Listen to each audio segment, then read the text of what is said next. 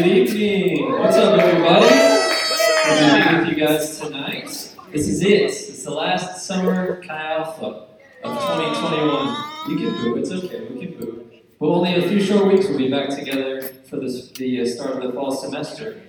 Uh, first thing I'd like to do is just give a little shout out. A little shout out. Because uh, I was actually supposed to be preaching about a month ago. Uh, my wife ended up had severe morning sickness. She's pregnant. We were in the hospital. She's doing much better now. She's doing much better now. But at the time, I wasn't able to prepare a sermon. So my good friend Andrew Garza stepped up to the plate. Weeks notice.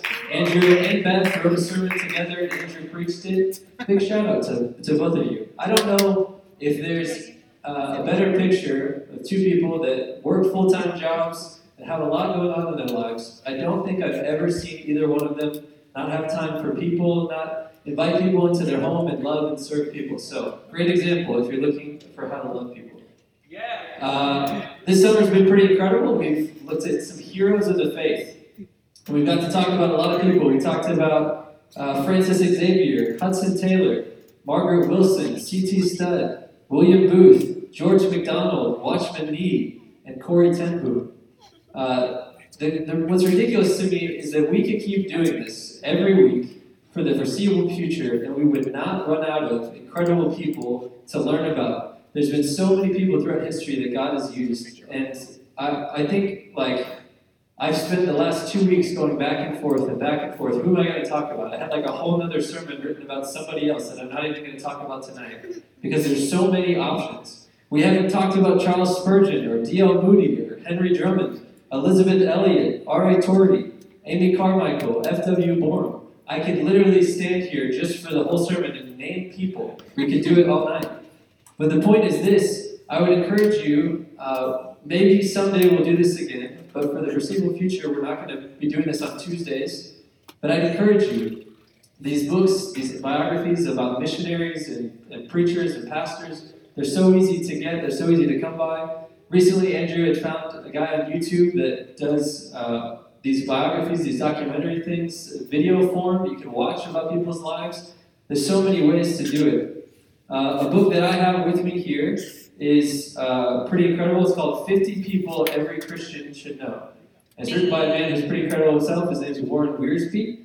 Okay? And almost all the people that we've already talked about are in here, and even more than that. And each chapter is like three to five pages. It's an easy read to sit down and learn about somebody's life. Uh, and I tried to figure out how to give it away. I think what I'm going to do is instead of giving it away right now, whoever remembers after the service and comes to find me, the first person to find me and promise me that they'll read it gets to have it. Uh, we were also going to give away uh, some Corrie ten Boom books, but Emily forgot again. So bug Emily. She has Corrie ten Boom books. She'll give it to you. Them. Uh, I, I, think it's so fun to read these, these stories of people that have come before us and to learn about what God has done in their lives and through their lives across history because it always is encouraging to me and it always helps me to remember what's possible when we trust and obey Jesus. So that's what we're going to do tonight, hopefully, is we're going to take a look at the life of one more person and hopefully we're going to be encouraged and allow Jesus to speak to us through their lives. Uh, but first, let's pray. Jesus, we love you. God, we're grateful to come here together tonight to, to learn about another story of somebody who was faithful to you, Jesus, who you used, who you transformed. God, we pray that you would speak to us tonight. Holy Spirit, would you have your way in our hearts? God, will we leave understanding your character better? We love you, Jesus. It's in your name we pray. Amen. So, the person we're going to talk to, uh, talk about tonight, his name is Brother Lawrence. Brother Lawrence. Okay? And he was born around somewhere between 1611 and 1614. People go back and forth on the exact date. Uh, and he was born with the name Nicholas Herman, which is not as cool, but we'll get to that. He was born in uh, what is now eastern France. Uh, I, I love historical context. For me, it's really hard for me to understand what's going on in history, like on a broad scale context. So, just for fun, to look at some other things that were going on when he was born. Uh, in 1611, around the time he was born, the King James Version of the Bible had just come out. 1616, Shakespeare dies, so Shakespeare has just ended his career. 1620, the Pilgrims are arriving at Plymouth Rock in America. Uh, 1665, not as fun. Uh, the, the Black Plague kills a lot of people in London. Uh, some other notable people, if you are a nerd like me, uh, Kepler, Newton, Galileo, these are the people that are alive around the time that Brother Lawrence is living his life. And we know from uh, his writings that he gave his life to God around the age of 18. This is what he says about it. He says, In the winter I saw a tree stripped of its leaves, and I knew that within a little time the leaves would be renewed, and that afterwards the flowers and the fruit would appear. From this I received a high view of the power and providence of God, which has never since departed from my soul. The view I grasped that day set me completely loose from the world and kindled in me such a love for God that I cannot tell whether it has increased during the more than 40 years since that time. And what's cool, uh, set aside the fact that he had this incredible experience where God showed him something uh, so profound from just something as simple as a tree, but this we'll go on to see that this is going to be a perfect picture of the life of Brother Lawrence. We don't know a lot about his early life except for the fact that he was extremely poor. He was born uh, to a poor family. He was so poor that eventually he joined the army because they promised him that they would feed him every day and they would pay him a small salary. During his time in the army, he served in what was known as the 30 Years' War. Now, I can't even begin to tell you exactly all the things that happened. Uh, obviously, it's a long time, it's a big, uh, huge thing in history. What I do know about it is it actually lasted 29 years, 11 months, 3 weeks, and 1 day. Uh, but it's not as cool to say the 29 year, 11 month, 3 week, and 1 day war, so we call it the 30 year war.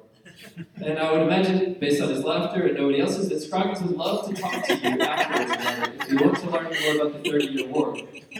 It's believed that at one point during his time in the army, he was captured by enemy soldiers.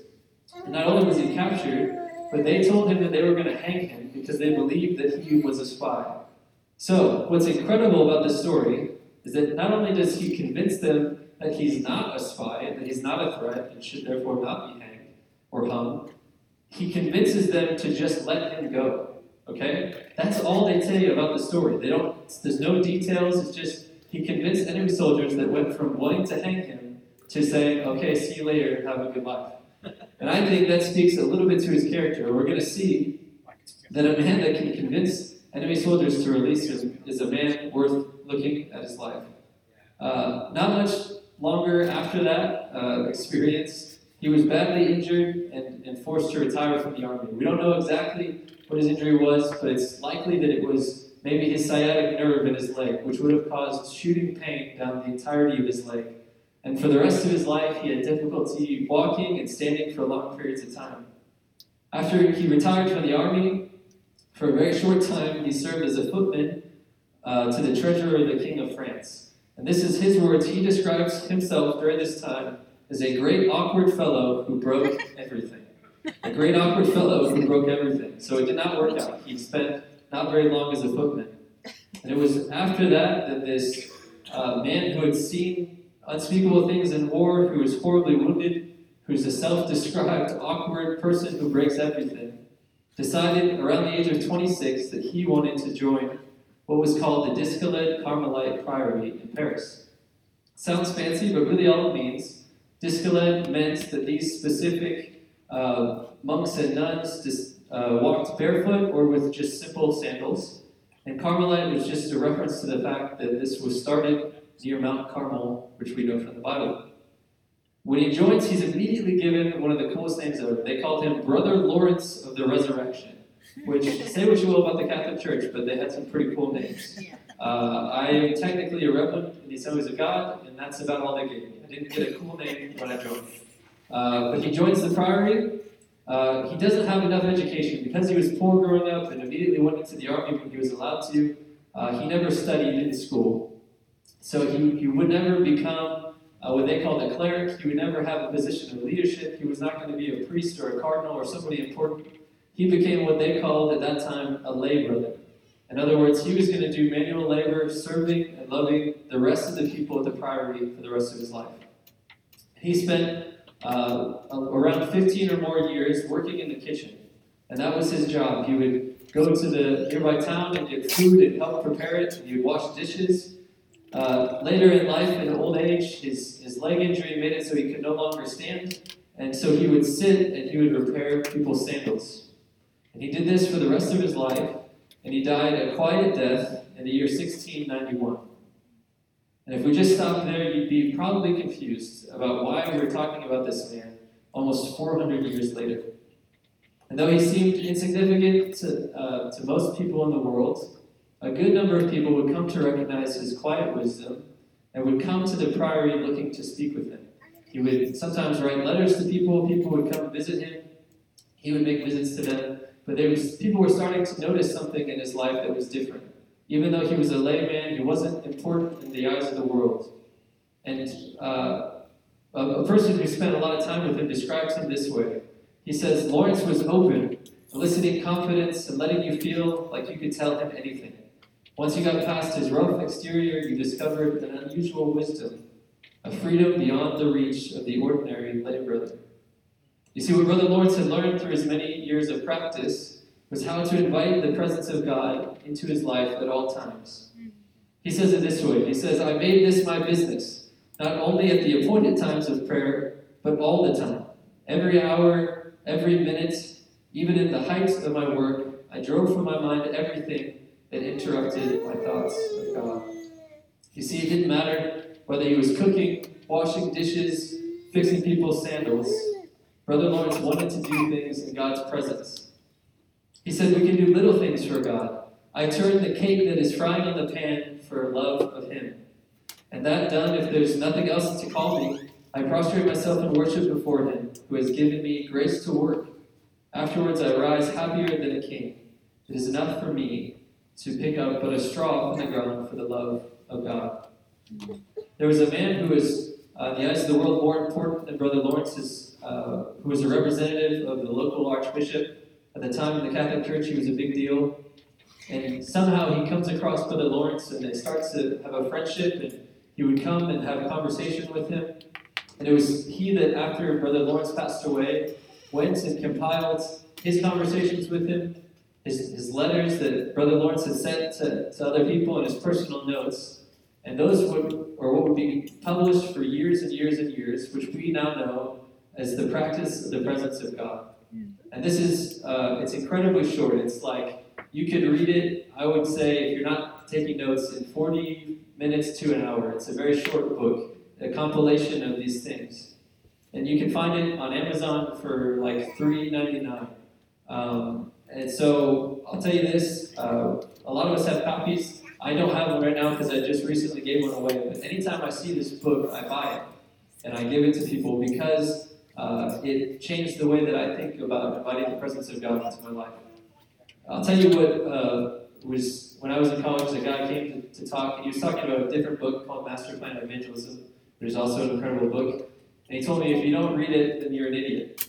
And I remember when he said that, I was like, that's a little bit harsh that he would say that. And I didn't read it because I was an idiot. And years later, like four years later, I was reading it and I like recalled that. And I'm like halfway through and I already know it's good. And I was like, oh man, So I'll tell you this: if you don't read it, you're a big dumb Okay. so the importance uh, of being in God's presence is emphasized in His life, in His writing, in His works. But we see it emphasized so many times in the Bible as well. In John 15, verse 5, Jesus says, I am the vine, you are the branches. Whoever abides in me and I in him, he it is that bears much fruit, for apart from me you can do nothing. And that's just one verse, but the whole chapter, chapter 15, is Jesus telling us why it's so important to spend time in the presence of God. We see it in Jeremiah 29, verse 13. You will seek me and find me when you seek me with all your heart. God is looking for people who will, who will seek after his presence, and he wants to meet with you.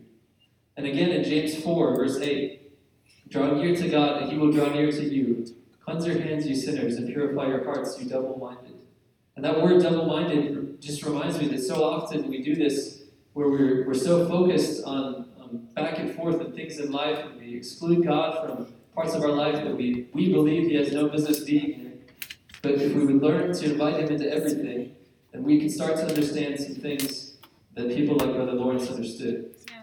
Probably the most famous example in the Bible of this is something you've probably all heard, even if you haven't read much of the Bible. It's Psalm 23, written by David. It says, The Lord is my shepherd, I shall not want. He makes me lie down in green pastures. He leads me beside still waters. He restores my soul. He leads me in paths of righteousness for his name's sake.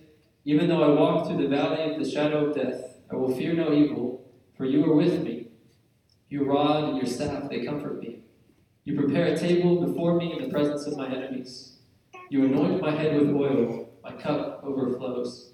Surely goodness and mercy shall follow me all the days of my life, and I shall dwell in the house of the Lord forever. And what's really cool is that there's a quote from uh, Brother Lawrence's writings that, that matches this perfectly. Brother Lawrence says, Let all our efforts be known to God. The more one knows Him, the greater one desires to know Him. Knowledge is commonly the measure of love. The deeper and more extensive our knowledge, the greater is our love. If our love of God were great, then we would love Him equally in pain and pleasure.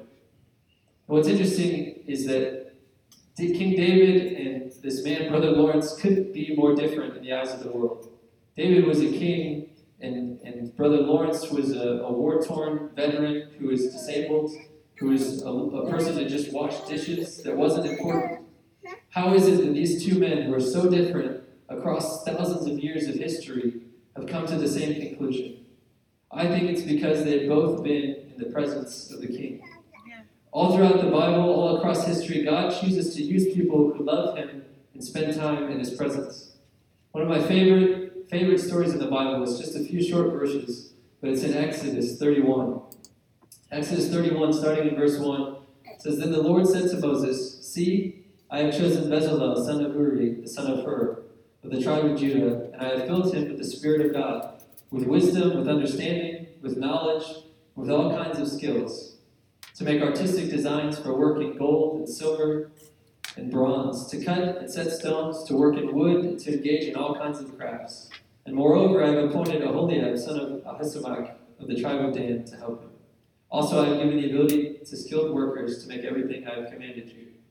So, why is this cool? Why is this interesting to me? It's interesting because these two dudes are just two dudes. They're just guys who are obedient to the Lord. And because they were obedient, here's what they got to do. Things that they were building, the skills that He gave them, He was uh, allowing them to lead everybody else in building what was called the tabernacle. In other words, it was the place where God's presence touched earth. And after that, they would go on to build the Ark of the Covenant, which is how the Israelites carried the presence of God everywhere they went. So, because these two dudes were obedient to Jesus, not only did they get an outpouring of His Spirit, not only did they get His presence, but they helped other people experience His presence as well. This is great news for me and maybe great news for you, because most of us aren't going to be famous. We're not going to be in positions of power or leadership. I'm not particularly smart or talented.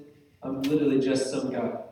But if I'm obedient to what God asks of me, and if I can practice spending time in His presence, then I can help further His kingdom and see other people come to know Him and experience His presence in their own lives. So, what does this look like?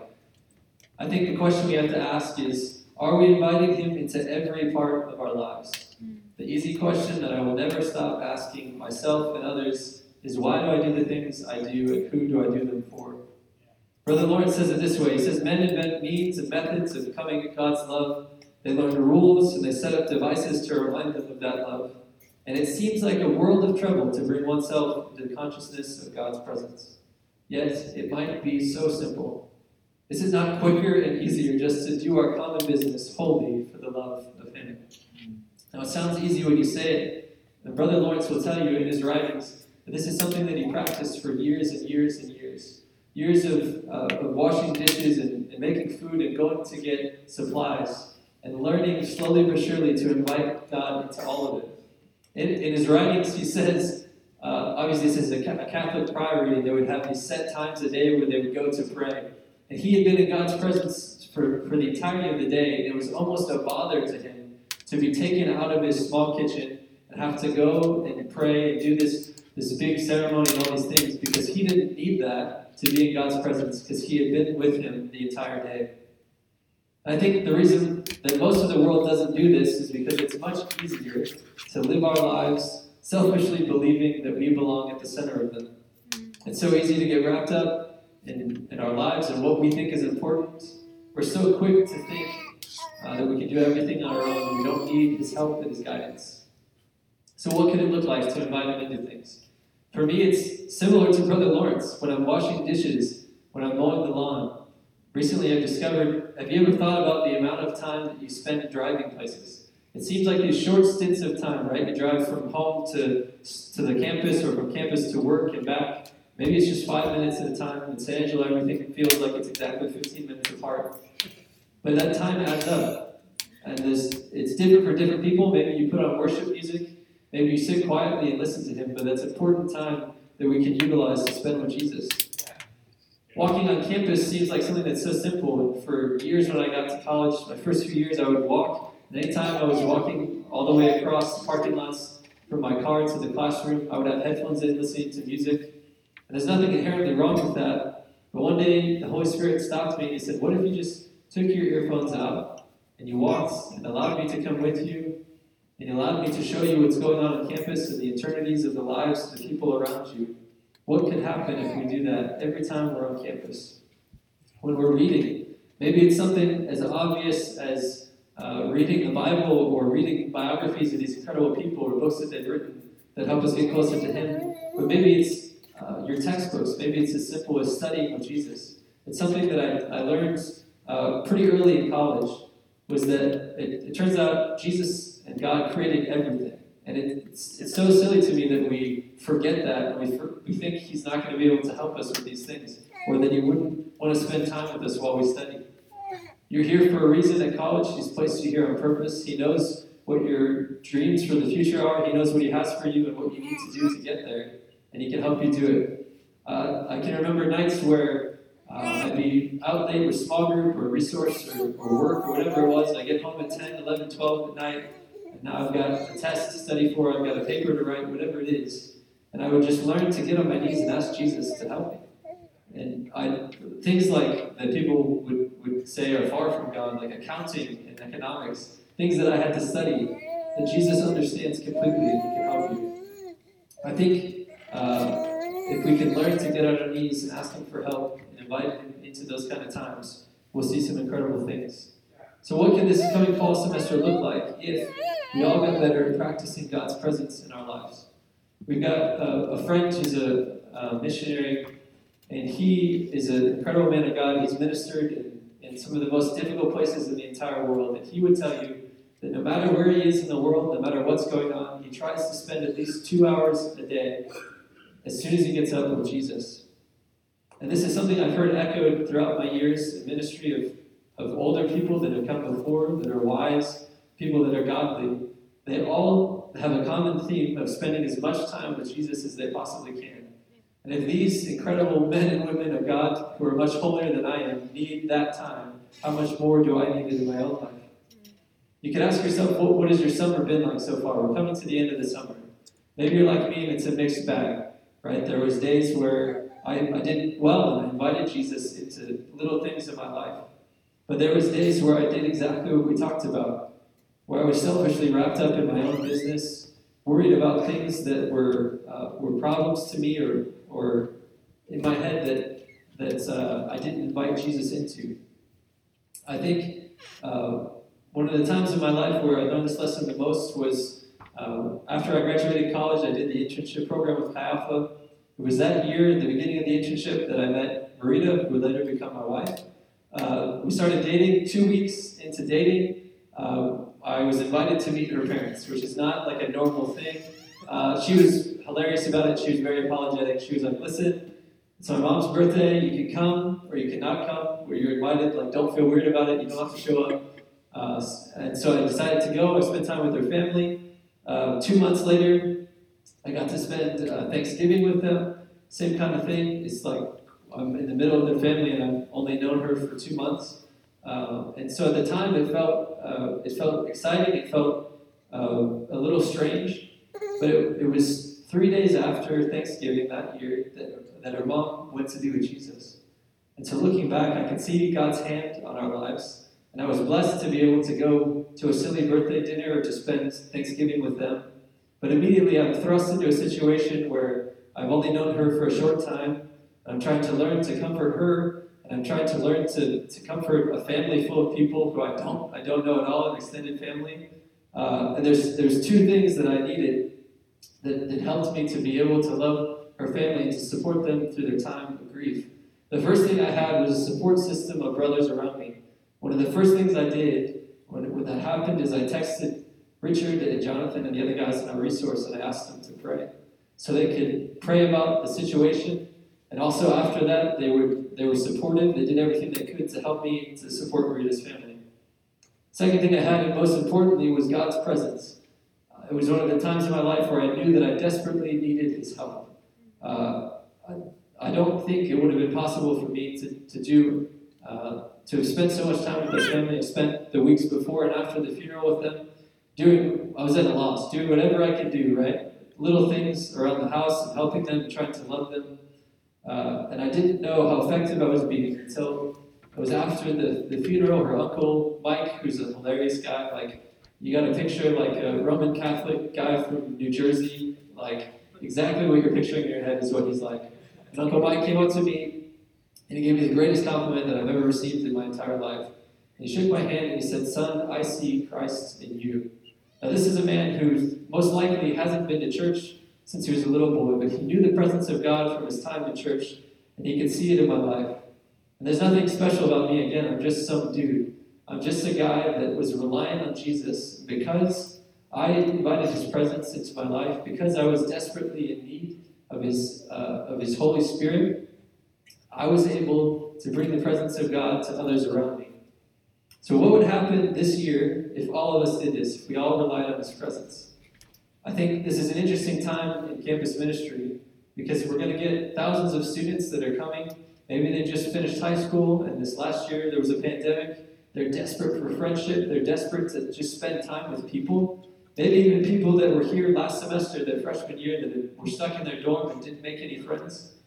I think not only are they uh, expecting friendship and the college experience, there's a lot of people who have never experienced the presence of God in their lives. What would happen if, when we're walking on campus and helping people move into their dorms, we brought the presence of Jesus with us, we were reliant on His Holy Spirit, when we're moving people in, when we're helping them find classes, when we're playing soccer and other silly games? What would happen if we were all bringing the presence of Jesus with us? The worship team can go ahead and come back. I think what the Lord uh, spoke to me before this what I believe I need and what all of us need as we prepare and think about the coming semester is some time in His presence. Um, the, this looks different for different people. What we're going to do is the worship team's going to play. Maybe for you, you, it's coming to the altar. The altars are open. Or you can make an altar in your seat. You could find a spot anywhere in this big sanctuary. Some people like to journal and, and write down what the Lord's speaking to them. Maybe it's worshiping. But what we're going to do is do whatever we can do to be in His presence because we desperately need it. And if we can learn, like Brother Lawrence, to practice His presence in our life every day, we can start to see more and more people come, come to know Him and experience that presence as well on campus. Uh, let's do this. You go ahead and stand with me and we'll pray.